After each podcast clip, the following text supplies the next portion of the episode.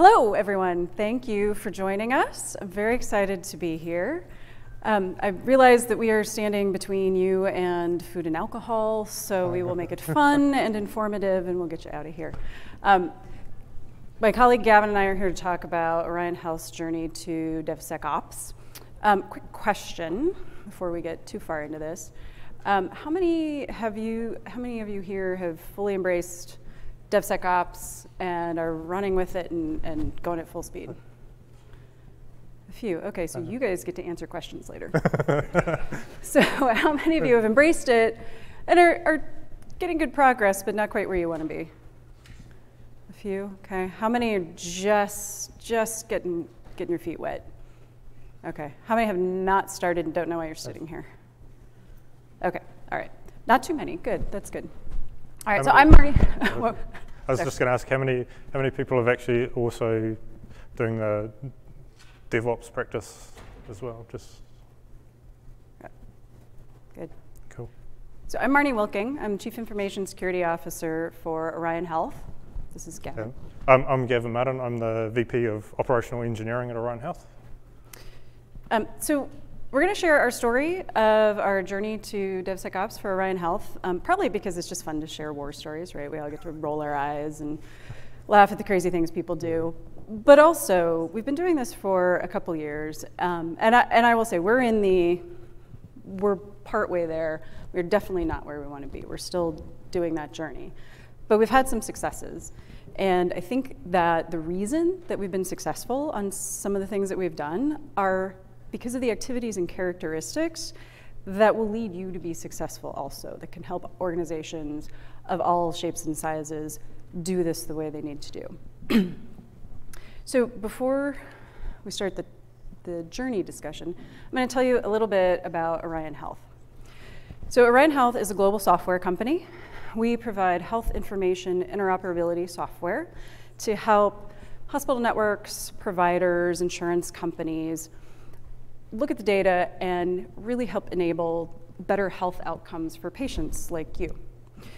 Um, we have about 50 customers, health network customers around the world, where we process about 110 million patient records. 20 of those customers are in managed services that we manage for them in five different countries.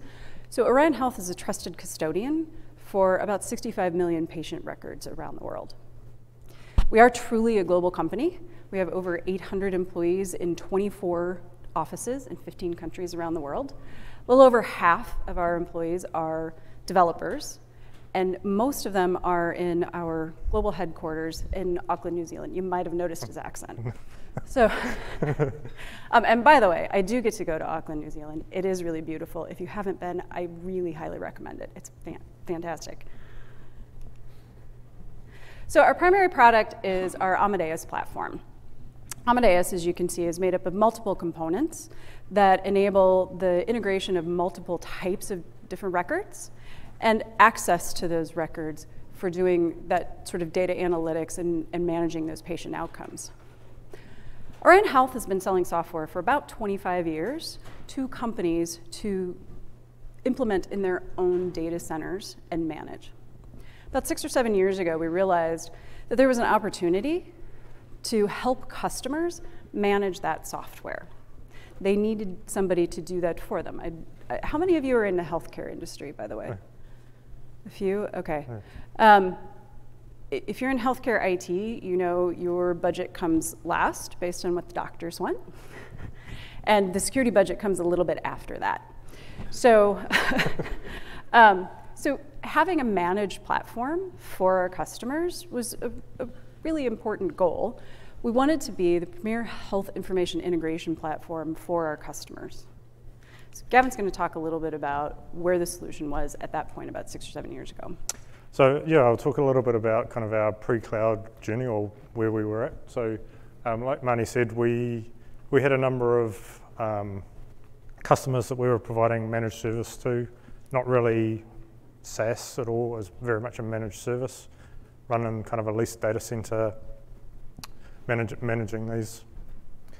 Um, we were using AWS in our kind of product development, um, actually quite heavily. We're using it uh, for a lot of kind of unit testing, integration testing, and scalability testing. Um, and we actually found that kind of really useful.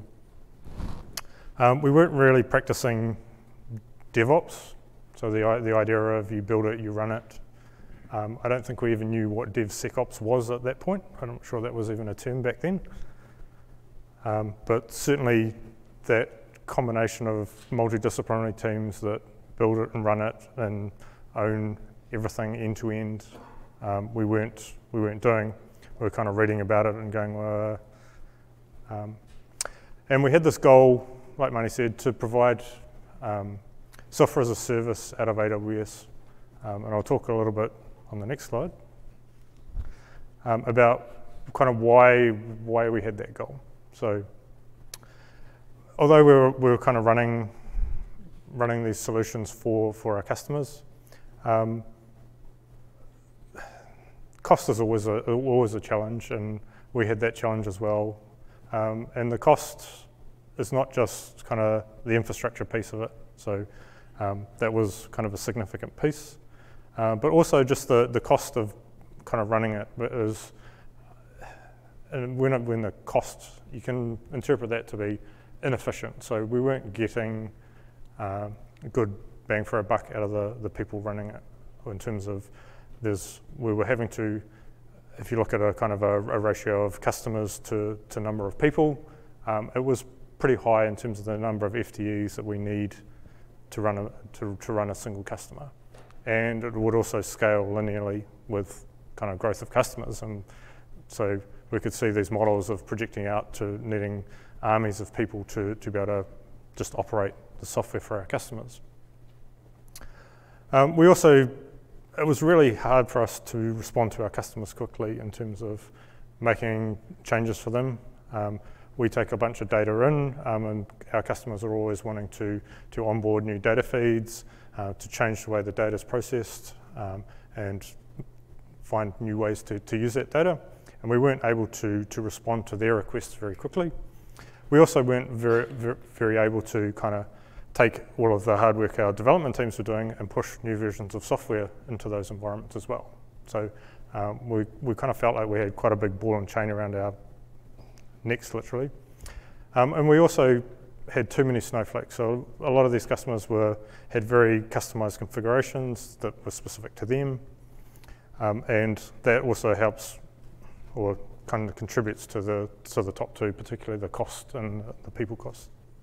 Um, so we made the decision that, to move to AWS to kind of help address some of these challenges. Um, so I'll just talk a little bit about my background. Um, so um, prior to starting this journey, I'd had a, kind of a number of years experience inside Orion's product development group. Um, so I was pretty familiar with our products and our custom, what our customers were doing them. Um, but I was kind of new to this whole SaaS and operations and DevOps at the start of it.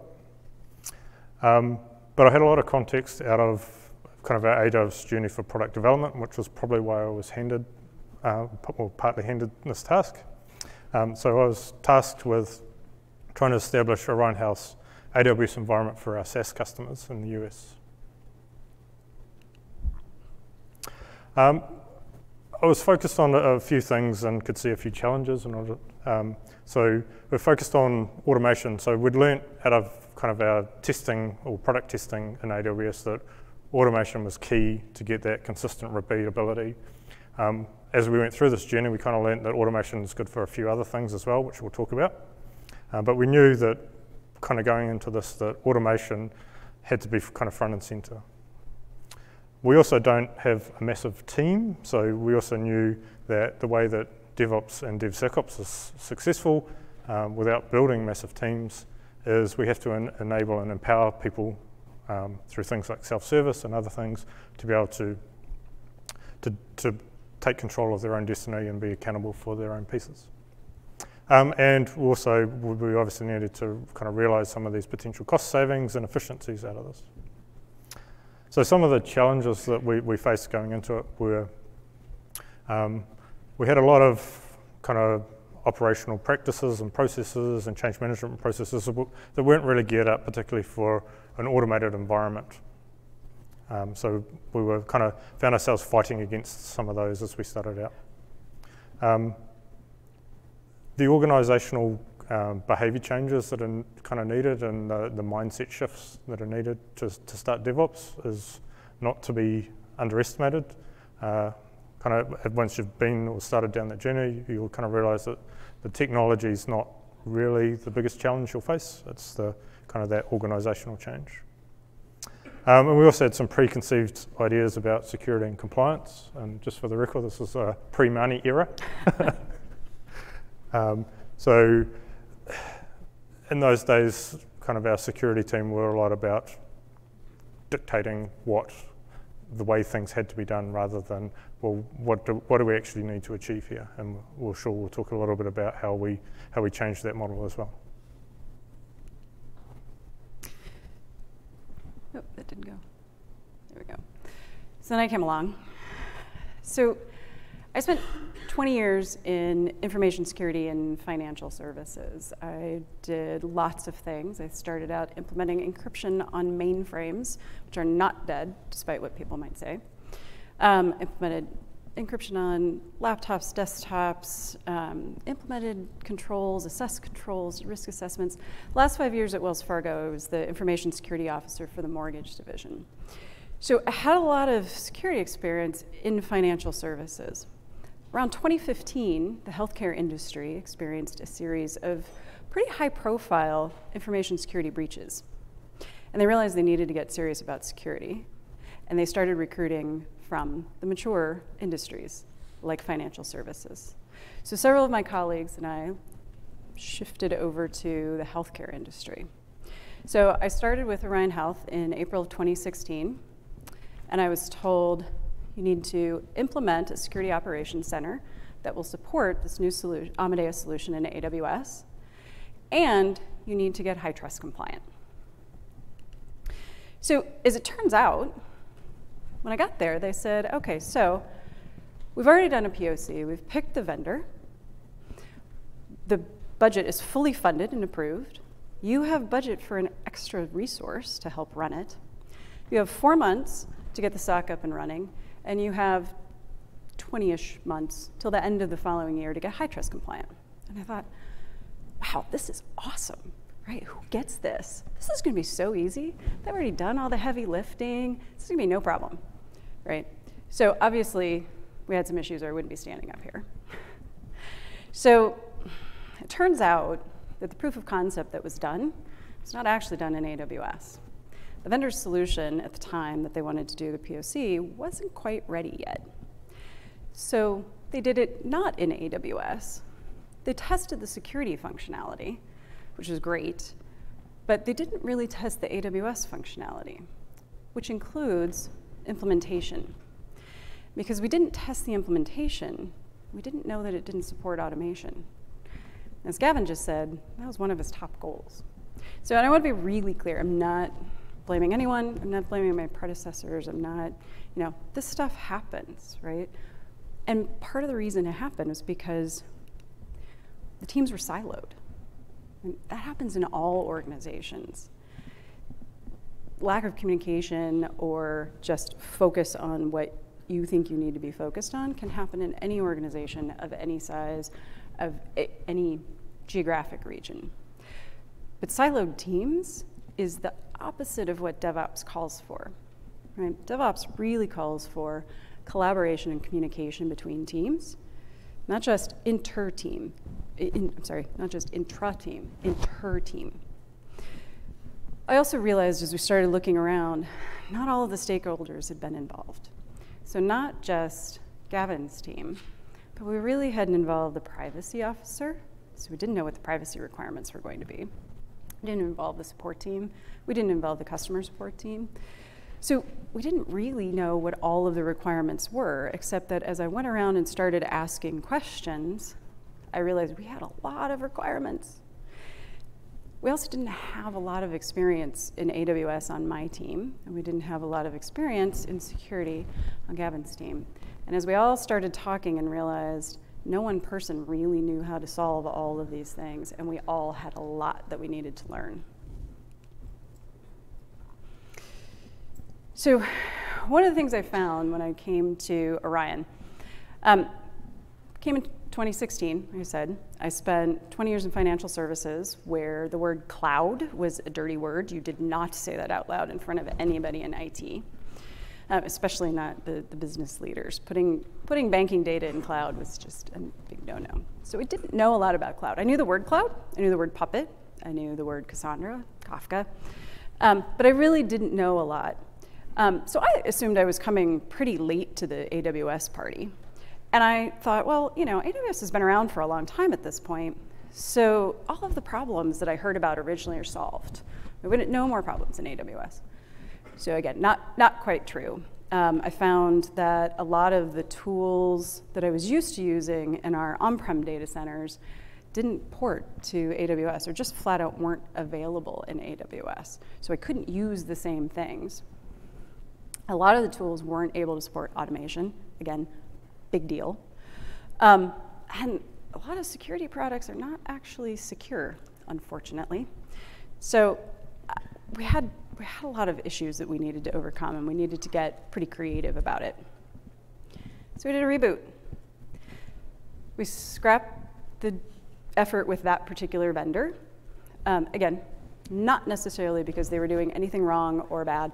It did not work for us in that iteration at that point in time and we needed to start over. So we identified all of the stakeholders, went and grabbed everybody, got them all on the phone. So operations engineering, delivery, um, support, customer success, information security, privacy, quality, compliance, right? And started talking about what all of those different requirements actually were. We really took a hard look at what the HITRUST requirements were, and then we looked at our threat model and actually spent some time talking through in a lot of detail here's what our solution looks like. What are all the bad things that can happen? And where should we be preventing, correcting, detecting issues and, and putting that into our set of requirements? We also talked about what our key success factors are for business partners. Right? The first vendor didn't work out because they didn't have the experience in AWS that we needed. I still recognize that we still had a lack of AWS experience, particularly on my team, and I was going to need to augment that with a good vendor who had a lot of experience. So we came up with a list of requirements and prioritized them. So when we started talking about automation, I'll be honest, I really, really didn't know. Gavin was adamant, absolutely not, we're not moving forward with this, they can't support automation didn't understand why. So we sat down and talked, and as soon as I understood what automation really does for us, sorry, lost my words. Um, consistent, repeatable, reliable delivery, right? I can sell that to an auditor all day long. And I realized that was the thing that was going to help us get HITRUST compliant. Making sure we had proper automation, making sure we can get that consistent, repeatable, reliable delivery. So automation went to the top. We needed faster time to delivery. One of the complaints from customers was that we weren't getting their product ready for them fast enough. So having consistent, repeatable, reliable, automated delivery helps with faster delivery. Having infrastructure that's already there and not having to add your own hardware helps a ton with delivery. I wanted integrated security tooling. And security should not be an add-on. Part of DevSecOps DevOps, rugged DevOps, whatever you're calling it in your organization, it's shifting left, right? Far as you can go. I don't want to have a checklist. I don't want gates. I don't have enough people to check gates. So I wanted the tooling integrated into that consistent, repeatable, reliable, automated delivery. Event visibility. I got a lot of patient records. I need to be able to see what's going on. So making sure that all of the security events could be captured was a big deal. Gavin mentioned the cost earlier. Optimizing for cost and leveraging AWS's resources to do that was also an important objective.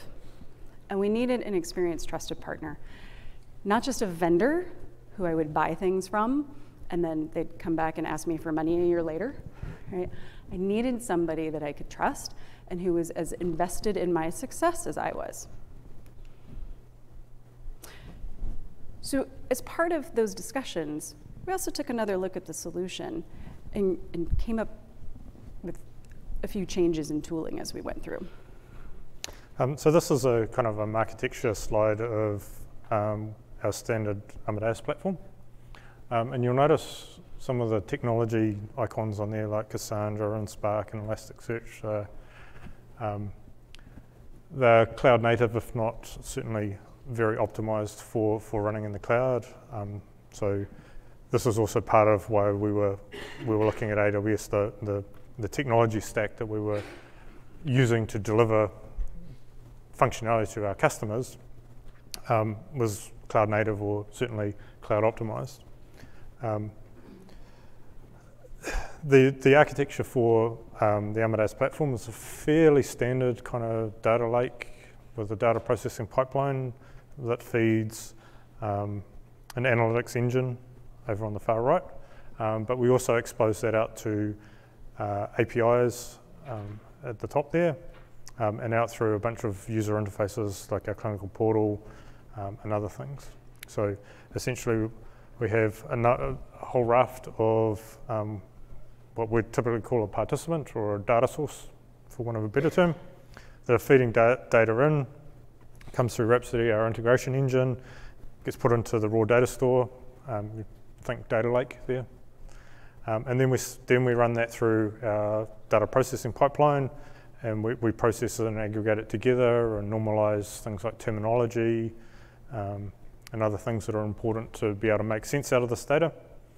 Um, and then once we've done that, we turn around and serve that data back up to, for the most part, um, the people that provided it, but they're getting a much different view of that data. So they would typically be providing a certain type of data for a certain um, cross section of the, the total population that's serving data up to here.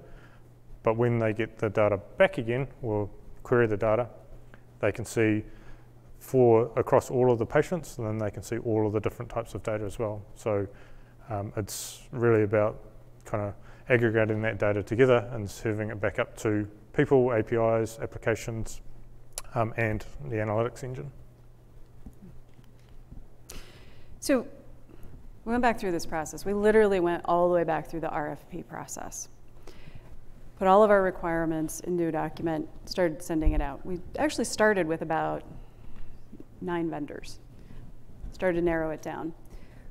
We looked at the AWS Partner Network, which is incredibly helpful, and eventually landed on Anitian for Security Operations Center. So, and one of the reasons that we decided to work with Anitian was partly because of their long experience with AWS. Their team has a lot of experience combined. Um, but also, when we started talking to them, I didn't have any preconceived notions of what kind of tooling I actually needed. So they sat down with us, really spent some time digging through the architecture, understanding what we were trying to do, understood that we really needed lightweight, flexible, and they came back and said, You need Trend Micro's deep security and it, it worked. It's been great. Fully automated. I get all of my tooling incorporated into the automated deployment. And Trend has been incredibly flexible from a licensing standpoint. Um, I not only have this situation, we'll, we'll I'll talk a little bit more about my, um, uh, my Nirvana, but I get to use the exact same solution for both my customer AWS solutions, my customer non-AWS solutions, and my corporate solution. So one of the, the other kind of early wins that we had on, on our journey to both getting a SOC and on the journey to HITRUST compliance was um, was around um, what we've come to call the joiners, movers, and leavers tooling. But essentially, we know we knew to meet HITRUST we were going to have a, um, a couple of use cases that we really need to needed to take care of. Um, being we, we, we, need, we operate obviously a principle of least privileged access and only the people that need to have access to certain things to perform their job will get that access. Um, and we wanted to make sure that that was pretty tight from also from a time frame point of view. So if somebody left the organisation or moved within the organisation and didn't need access to uh, certain environments or capabilities, or um, that that was removed um, pretty quickly. Um, the other the other thing is obviously to as part of most kind of security and compliance frameworks, things like rotating access keys and passwords and password policies becomes uh, fairly standard bread and butter stuff. Um, so, and we also, so and we looked at this and we went, well, why can't we take our principle of automation and apply it to, to this use case as well? So what we ended up doing after kind of looking around, we, we couldn't really find a, a product that would, would meet kind of what we wanted to do. Um, so we built um, some fairly simple tooling, um, which we'll get to the architecture of in the next slide, um, that really, we have a known state of what the authorization and, and authentication configuration should look like. Um, we store that in version control, um, and you can see a small snippet of what the, the YAML file looks like there on the bottom. Um, and you can see in there, there's like the start of my public key and some of the roles and those roles when they expire and my username. And what we do is we take that configuration and every 15 minutes we stamp it out across the environment. And when I say across the environment, we actually target kind of our centralized LDAP repository and all our IAM roles and credentials. And again, we'll get to that.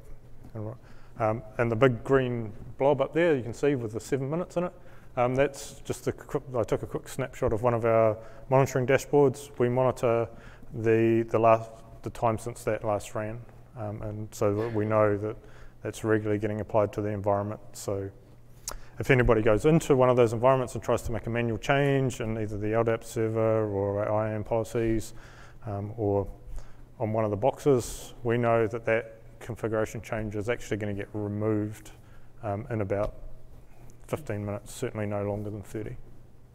Um, we built it on a, um, made use of um, a lot of the Amazon technology to build it. Um, so we built it on a serverless architecture. Um, and now we get this, this also produces a nice feed for the SOC and other interested parties about um, whether there's any un unauthorized changes being made to the environment. it actually removes them. And also we get notified of changes that are being made, legitimate changes that are being made to the environment so we can see those happening as well. And we have a, because it's all stored in version control, we have a complete version history of that. So uh, when auditors come along, we can produce that for them and say, here's all the changes, here's who made it, here's the, all the ticket numbers that were associated with them. Um, we've got a great kind of chain, change log and change management record um, that's all aligned with our technology. The other thing that we wanted to do is we didn't want to have to have an army of people keeping all these YAML files up to, up to date um, or having to reset passwords and other things for, for people. So we wanted to make it um, very self-service so that people could change their own passwords when it suited them and change their own access keys and other things when it suited them um, so that they could do it at a convenient time for them. We didn't wait till we got to the end of the period and then had to produce a big spreadsheet and, and run around and make sure that everybody changed their, their passwords. We were able to notify them of plenty of warning um, and they could change it themselves. Um, and the, the screenshot there is one of our, um, one of our developers uh, changing her password, or resetting her password rather. Um, and you can also see um, it's obviously also initiates changes for the MFA as well. Um, so this is uh, the kind of the architecture version of how the, this tooling works. Um, so basically it's geared around um, a Git repository um, stash, which was where uh, the actual configuration is stored. Um, that Git repository is obviously locked down. There's only a certain select uh, group of people that can actually make changes to that. Um, the other thing that we've hooked up to is our corporate Active Directory. Now, we wanted to keep our corporate Active Directory very separate from the Active Directory that runs our SaaS customers. Um, there's only a small subset of our total staff that needs has any need to have access to, the, to the, these environments. Um, but one of the key things that we wanted to get was when people left the organisation, we wanted to remove their access um, quickly. So when I say we hooked it up, we take uh, we get notified of any users that get disabled, and we make sure that they're disabled in this environment. Um, a lot of them, obviously, we have no record of, but we get all the ones that we need to. Um, so all of that gets um, uploaded to a secure S3 bucket. Um, and then we have a bunch of Lambda functions that run across that configuration um, to create and update users. So if a new user gets created, we create that in both um, our LDAP and created an IAM. Um, we run a, a shared um, identities account and then use that to uh, assume roles into all the other accounts. So we make changes in that one kind of identity account. Um, there's another Lambda function that keeps, takes care of disabling users and removing their access.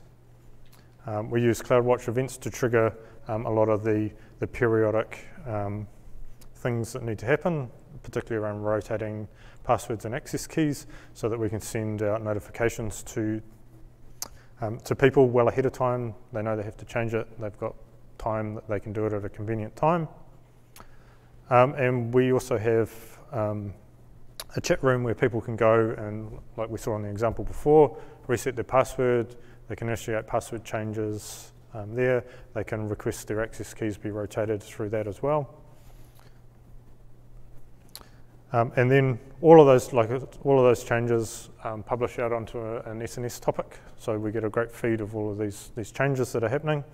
Um, and we can feed that off to a, a, bunch of interested parties, particularly our SOC and a whole, whole bunch of other people that are generally interested in that. Um, and once we've kind of got through that, we now had a SOC up and running, uh, but having a SOC doesn't automatically give you HITRUST compliance. Um, neither does adding JML tooling to that as well. Um, but so we'd started to run run some of these things. Um, but as we started to run these things and, and getting more visibility into environment, it kind of gave rise to a bunch more opportunities to improve um, the way that we were doing things. Um, we actually ended up changing things like the way our JML tooling self-service worked to get people um, to make it easier for people. We wanted to make it really easy for people to do the right thing and rotate their keys, but also not make that a laborious process. Um, we had additional customer demands, those pesky customers that, that, come along and want to want to use some software and, and do some stuff. Um, so as part of that, we obviously were going through this. Um, we were kind of running pen tests, which were pulling out other other things that we needed to address. Um, we also had to deal with um, the fact that the HITRUST requirements are not really designed for the cloud. Um, it's a it, it's a, a, framework that has a lot of great intentions, um, but the requirements were written, I don't know, a few years ago. How, how many of you are familiar with HITRUST? There are only yeah. a few folks in healthcare. Okay, how many of you are familiar with PCI? Okay, yeah. so trust is certification like PCI that takes pieces of PCI um, NIST, ISO, and HIPAA, rolls them all into one big certification. So it's about 186 controls in the end. So it's, it's similar to if you've been through a PCI audit, you, know what a HITRUST audit's going to feel like. Yeah. So we had to go through all of the, all these controls um, and, and start interpreting them for the cloud. Um, and those of you who have been through anything like an audit, know that auditors always want, uh, when you make a claim, they want you to prove it. Um, and that means they want to see some documentation um, and other things. Um, and we've been obviously kind of on a short time frame and sticking a little bit to, well, we're doing all this with automation, so we can run a little bit light on the documentation um, because it's here in the in the code, and you can go read it and see what it does. Um, so we started off on, on round two. Um, we had to spend some time really working through the HITRUST requirements, um, and getting into, well, what's the intent behind this requirement? And we'd go off to, to Marnie and her team and say, well, what's, what's the real intent behind this? Because this, we can't do that. Um, and, and oftentimes we'd also go off to the auditor and ask them questions about, well, what's the actual intent behind that? What are you actually looking to, to truly see here? Um, so we, would we'd kind of go through that. Um, like everything, when you start doing, you learn all of the things that um, you thought were true and no longer true, um, um, and you learn some stuff. So we had a lot of tuning of processes and tooling, um, like optimizing uh, the self-service, um, and we needed to get some documentation in order for us to be able to kind of prove to the auditor that all these things we were say we were doing, we were actually doing. The good news is, as we embarked into round two, that the teams had been working together for a while now, so everybody knew who to talk to about different things and are working well together. Um, that's particularly important when um, the bulk of my team is based in Auckland um, and the bulk of Marnie's team is based uh, here in the US. Um, so we had a number of, uh, like I said, conversations about how, how to interpret certain requirements um, and other things.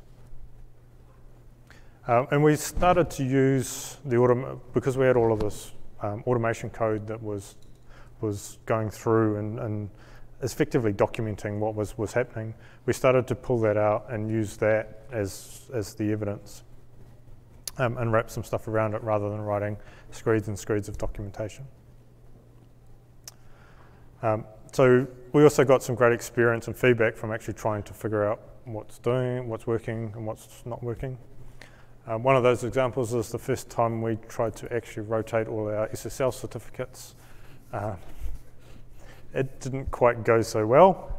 Um, it's one of those things that sounds really simple in practice to do uh, till you try to do it.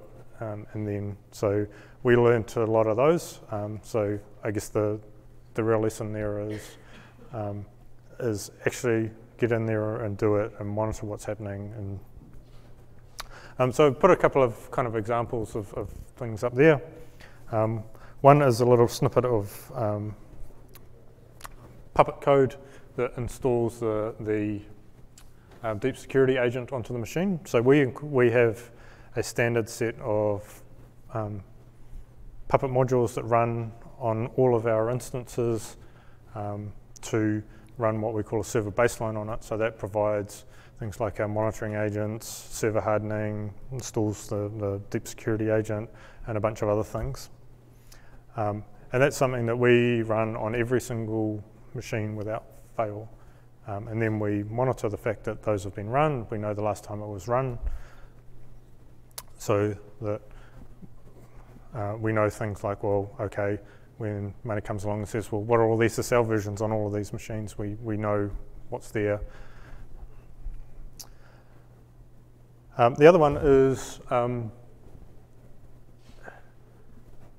the um, is an alert that we run. So as part of part of HITRUST, they want to know about all of your shared user accounts, um, and we kind of went through that and looked at and went, our root account probably fits that. The root account that you use to log into your Amazon accounts kind of fits that bill, even though that we have a very small number of people that actually have access to those credentials, and it's still protected by MFA and all the rest of it. We kind of want to know when people are logging in to that account. Um, so we set up some, uh, a, it's a little snippet of CloudFormation that we set up to basically send a notification to everybody anytime somebody attempts to log in with root credentials. Um, we do that on both successful and failed um, login attempts for obvious reasons. Um, and that goes off to our security team and also to our core infrastructure services team. Um, and I get asked quite regularly, quite quickly, when I forget to, tell them I'm about to do it ahead of time, um, by both the security team and our core infrastructure services team. So um, that's always him. Um, in terms of automation, um, we obviously kind of built the, the, the JML tooling there. Um, we have a lot of AWS configurations that, that we, we monitor for conformance. Um, we do a lot of that um, through both CloudFormation, um, through understanding um, all of our other um, Puppet runs and Ansible runs on the environment. Um, we also monitor, in, so we also have a separate development environment where um, we run, we basically grant a lot freer access to a lot of the development teams, but one of the things we don't want them to do um, is start punching holes out into, out into the internet with open to the world things like security groups. So we actually have some monitoring that runs around and checks all of the security groups, and if it finds one that is open to the world, it shuts it down um, and then sends a notification off to um, the security group and also off to the um, owner of that, that resource. Um, and the bit of code on the, the left-hand side there is just um, is the bit of Python code that runs as a Lambda function that goes around and, and finds all of those and then sends a notification off. Um, the other thing that we validate, obviously, is things like the Trend Micro agents are all installed on the machines, and we do that through, we actually do that a couple of different ways. Um, we can do that through the product, but we also do that by knowing that, monitoring the fact that our server baseline has been run across all of the, the machines. Um, and one of the things that we want to do more and more of is we want to move to a very much a notify and then react to that notification rather than having to pe people to go in and look at dashboards and figure out what's going on. We want to move much more to kind of an alert driven response and have an automated response because um, like we said, um, neither of us have massive teams um, and they're all busy doing stuff and we want people to react to the right kinds of things, not necessarily spend their time wading through dashboards trying to figure out if anything is actually going wrong or not.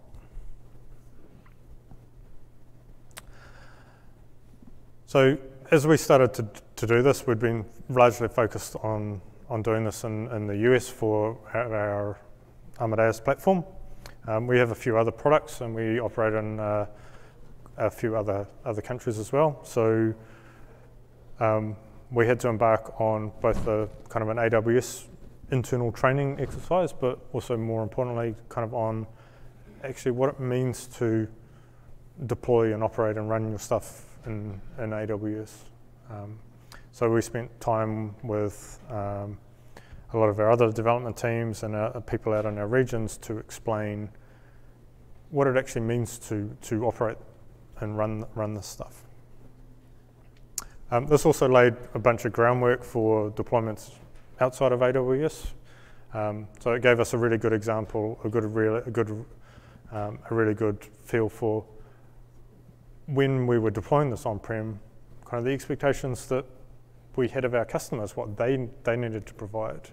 And simple things like, well, we had a very, a very good benchmark of, well, what is it actually going to take to run this stuff? What are the things that they should look out for? Um, and those sort of things. And we're also able to use a lot of a lot of the automation in that environment as well, not at the infrastructure of kind of AWS level, but certainly a lot of our Puppet code and Ansible code can be used in those environments as well.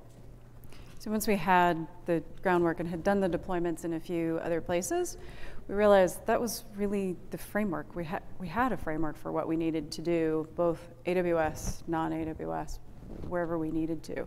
So we codified that in a set of standards that essentially says, if you're going to be deploying a customer environment, these are the things that you need to do.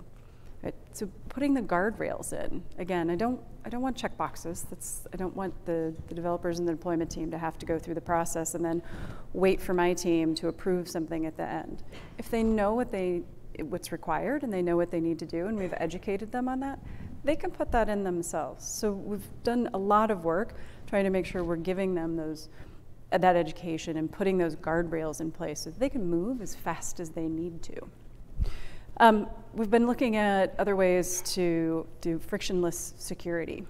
Um, one of the things that auditors always ask for is when did you do your last access review? Um, so, a, one of my high school interns, by the way, wrote the code. Grab some high school interns, they're awesome and they're very excited. Um, wrote the automation to grab all of the information out of our AWS IAM put it all in into one place, identify who's, who the managers were for each of those folks, and automatically create the JIRA tickets that get sent to the managers with every single person who reports to them, what they have access to, and requesting the manager to verify or request changes. So that's made our lives a lot simpler and again, super easy to give to an auditor and say, here's what we do. It's all automated. Unfortunately, we, we can't automate the harassment that has to follow to get the managers to do it, but we can at least get the tickets out there quickly. And my favorite part is I have a global SOC.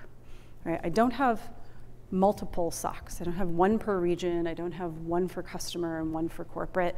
I have one SOC and I get to see everything.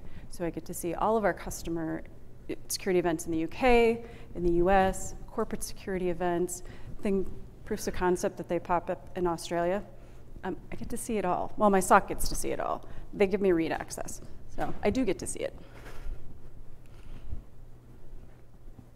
So we've come a long way in the last couple of years. Um, and we've done a lot of work to make sure that the teams are really working together and that we can put those guardrails in place for them so that they can move fast and we can continue to get that consistent, repeatable, reliable, automated delivery. Um, we did get HITRUST certified five months early. I was very excited. Um, we do continue to collaborate. Um, the teams have a running list of some automated automation that they would like to do, and they, both the security team and the delivery team start to pick those things off. Strategies are aligned. So I can't emphasize this enough. If you, I, I, didn't ask this earlier. How many of you are primarily security? Just a few. How many of you are developers? Developers, delivery, operations? Some? Okay. Um, if your team isn't already doing it and you're the security team, I highly recommend go talk to your peers. Go talk to, regardless of what level you're at, go talk to your peers in the other groups. Understand what they're trying to do and what their pain points are and what their strategy is. Um, it makes my job easier because if I know what Gavin's strategy is and somebody else comes to me and says, hey, I found this new tool, I want to run it in the customer environment. Just, just take a look at it and approve it for me. I can go to Gavin and say, hey, is this part of your strategy? And then he gets to say no, and I don't have to say no. so it works really well for me. But it is really, really important. And again, that's part of DevOps is making sure that all of those objectives are aligned and everyone is working together. I've got global visibility to multiple solutions, which makes me incredibly giddy every time I talk about it. We're actually starting to lift and shift some of our legacy environments, our legacy customers. So we do still have the Colo data center, and some of our customers are there it's six year old infrastructure. It's starting to fail. So they're not happy because they have failures, and we're not happy because it costs us a lot of money to continue running it. So rather than migrating them to the full solution, which does take a lot of work and, and can be complex, we're actually doing a lift and shift so that we can get the benefit of that consistent, repeatable, reliable infrastructure and put their applications on top of that. That makes them happy and it costs us a lot less money. And just to be clear, when Marnie says we're doing a lift and shift, we're doing a lift and shift of the Orion Health application stack. So Thank you. what we're actually using all of the same kind of deployment automation for the infrastructure and all the good security monitoring that we come up that we that we get. So um, we're essentially lifting and shifting the from our customers' point of view, what they have and what they get over here is kind of the same functionality, operates the same way but we've essentially put all of the, at least infrastructure level um, security and network monitoring. We've got all the, all of the and all of the infrastructure being deployed with automation as well, which is is a huge step forward. Um, and some of our customers kind of recognise that from the reliability they're seeing, or the improved reliability they're seeing, I should say. Um, hopefully, you can see that it's a little bit washed out, but um, I thought I'd just quickly run through kind of what our VPC architecture looks like um, and some of the thing, just to kind of give you guys the benefit of some of the, I guess, the, the things that we've learned as we've been, been going along. So, um, what we've what we've done is we've certainly separated all of um, we deal with PHI or protected health information. Um, in most of our environments, but not all places. So we we, we wanted to separate that out so we're clear about where that is and is not. Um, the other thing that we wanted to do is make sure that we had a, a really good central ingress and egress point, particularly for administrative access. Um, we wanted to make sure that also we could control all of that. Um, so we, we started off kind of just creating a, we created a management VPC that runs all of our kind of core services. So that's where our Active Directory instances run. Um, it's where all of our automation tooling runs. So where our, our Puppet Masters live, where our Ansible Towers live. Um, it's also where we have all of our jump hosts for remote access in. Um, we don't grant any direct access to all of the ones at the bottom, which we'll get to.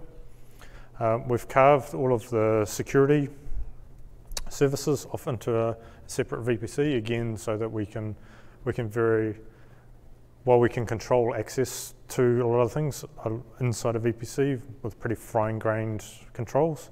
Um, we like to make sure that we've got kind of certainly a very ring-fenced thing that we can control access to, and then do other access controls on top of that, so we, we don't find ourselves with only one layer of protection in there. Um, then one of the, the, that shared services VPC up there, one of the one of the application level things that we run, probably the only thing that we run that doesn't come into contact with any PHI, um, is our clinical terminology service.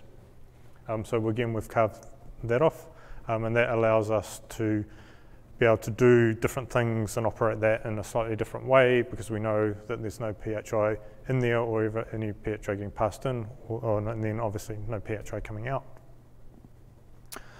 Um, we also separate all of our clients out so we don't have any commingling of PHI between clients because that would be a very bad thing if that was to happen.